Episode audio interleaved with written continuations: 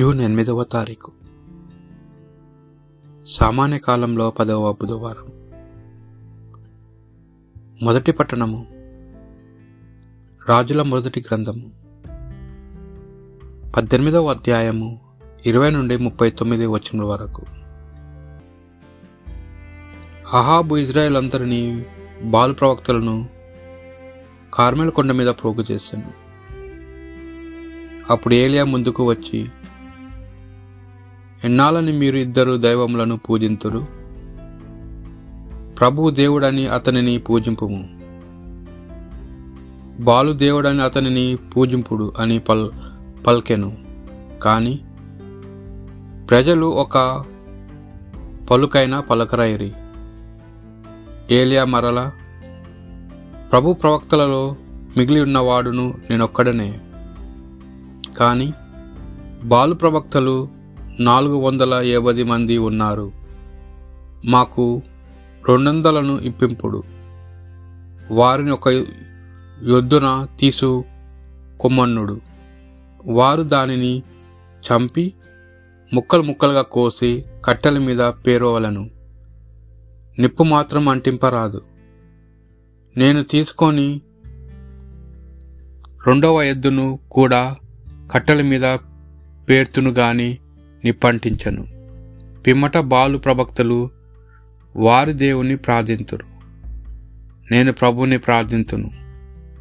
నా ప్రార్థనకు నిప్పు పంపించున వాడెవడో అతడే మన దేవుడు అని అనెను. ఆ సవాలునకు ప్రజలందరూ సరే అనిరి. ఏలియా బాలు ప్రవక్తలతో మీరు చాలామంది ఉన్నారు కనుక మొదట మీ ఎద్దును కోసి కట్టలపై పేర్పుడు. మీ దేవతను ప్రార్థింపుడు. నిప్పు మాత్రం అంటింపకుడు అని పలికెను. వారట్లే తమ ఎద్దును కోసి కట్టెలపై పేర్చి ప్రొద్దుటి నుండి మధ్యాహ్నం వరకు బాలు దేవత పేరు ప్రార్థన చేసిరి. బాలు మా మొర వినుము అని అరిచిరి. తాము నిర్మించిన బలిపీఠం చుట్టూ తిరిగి చు చిందులు త్రొక్కిరి. ఆయనను వారి దేవత పలకలేదు.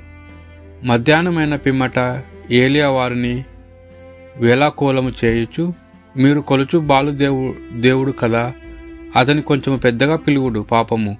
అతడేదో ఆలోచనలో పడి ఉండవచ్చును లేదా ఏదో పనులు మునిగి ఉండవచ్చును. ఒకవేళ ఎక్కడికైనా ప్రయాణము కట్టి ఉండవచ్చునో లేదా నిద్రించుచున్న వచ్చును.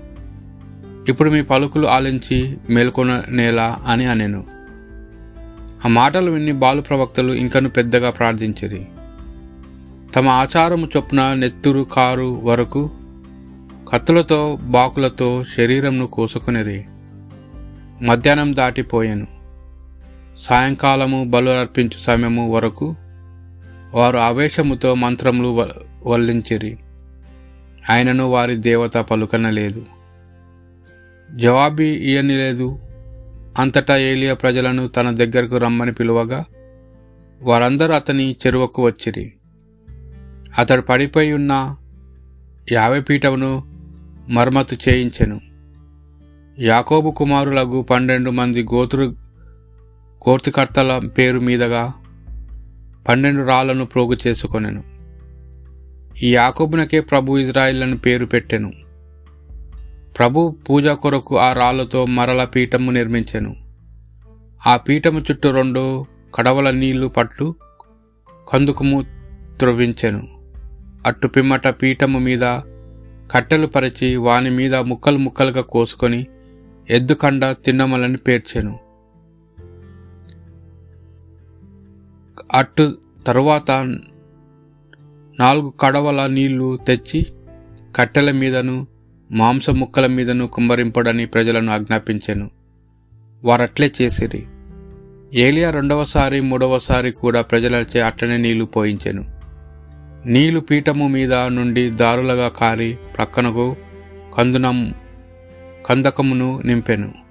సాయంకాలం సమర్పణలు అర్పించు సమయమున ఏలియా పీఠమును సమీపించి అబ్రాము ఇసాకు యాకోబుల దేవుడు అయిన ప్రభు నీవు ఇజ్రాయిల్ దేవుడు అనియు నీ భక్తుడైన నేను నీ ఆజ్ఞపైనే ఈ పనులన్నిటినీ చేసి చేసి తిని అని ఇప్పుడు వెల్లడి చేయుము.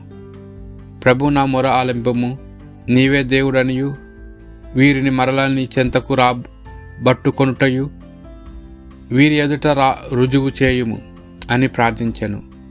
అప్పుడు ప్రభు పంపిన అగ్ని పీఠము పైకి దిగివచ్చి బలిపీఠమును కట్టెలను కందకంలోని నీటి దహించెను. ఆ అగ్ని చూచి ప్రజలందరూ నేల మీద బోర్ల గిలపడి దండము పెట్టి ప్రభువే దేవుడు ప్రభు ఒక్కడే దేవుడని పలికిరి.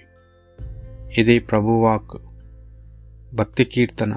ఓ సర్వేశ్వర నేను మీపై నమ్మకం ఉంచి ఉన్నాను కావున నా నన్ను కాపాడము. ప్రభు నన్ను కాపాడము. నేను నిన్ను శరణము వేడుచున్నాను. నేను ప్రభుతో నీవే నాకు దేవుడవు. నాకు అప్పటి భాగ్యములన్నీ నీ నుండియే లభించునని చెప్పేదను. ఓ సర్వేశ్వర నేను మీపై నమ్మకం ఉంచి ఉన్నాను కావున నన్ను కాపాడుము. అన్య దైవములను నాశయించువారు శ్రమలకు గురి అగుదురు. నేను వారి రక్తబలుల్లో పాల్గొనను. వారు కొలుచు దైవములను పేరునైనా నేను ఎత్తను. ఓ సర్వేశ్వర నేను మీపై నమ్మకముంచి ఉన్నాను కావున నన్ను కాపాడుము. ప్రభువే నాకు స వారస భూమి నాకు పానపాత్రము.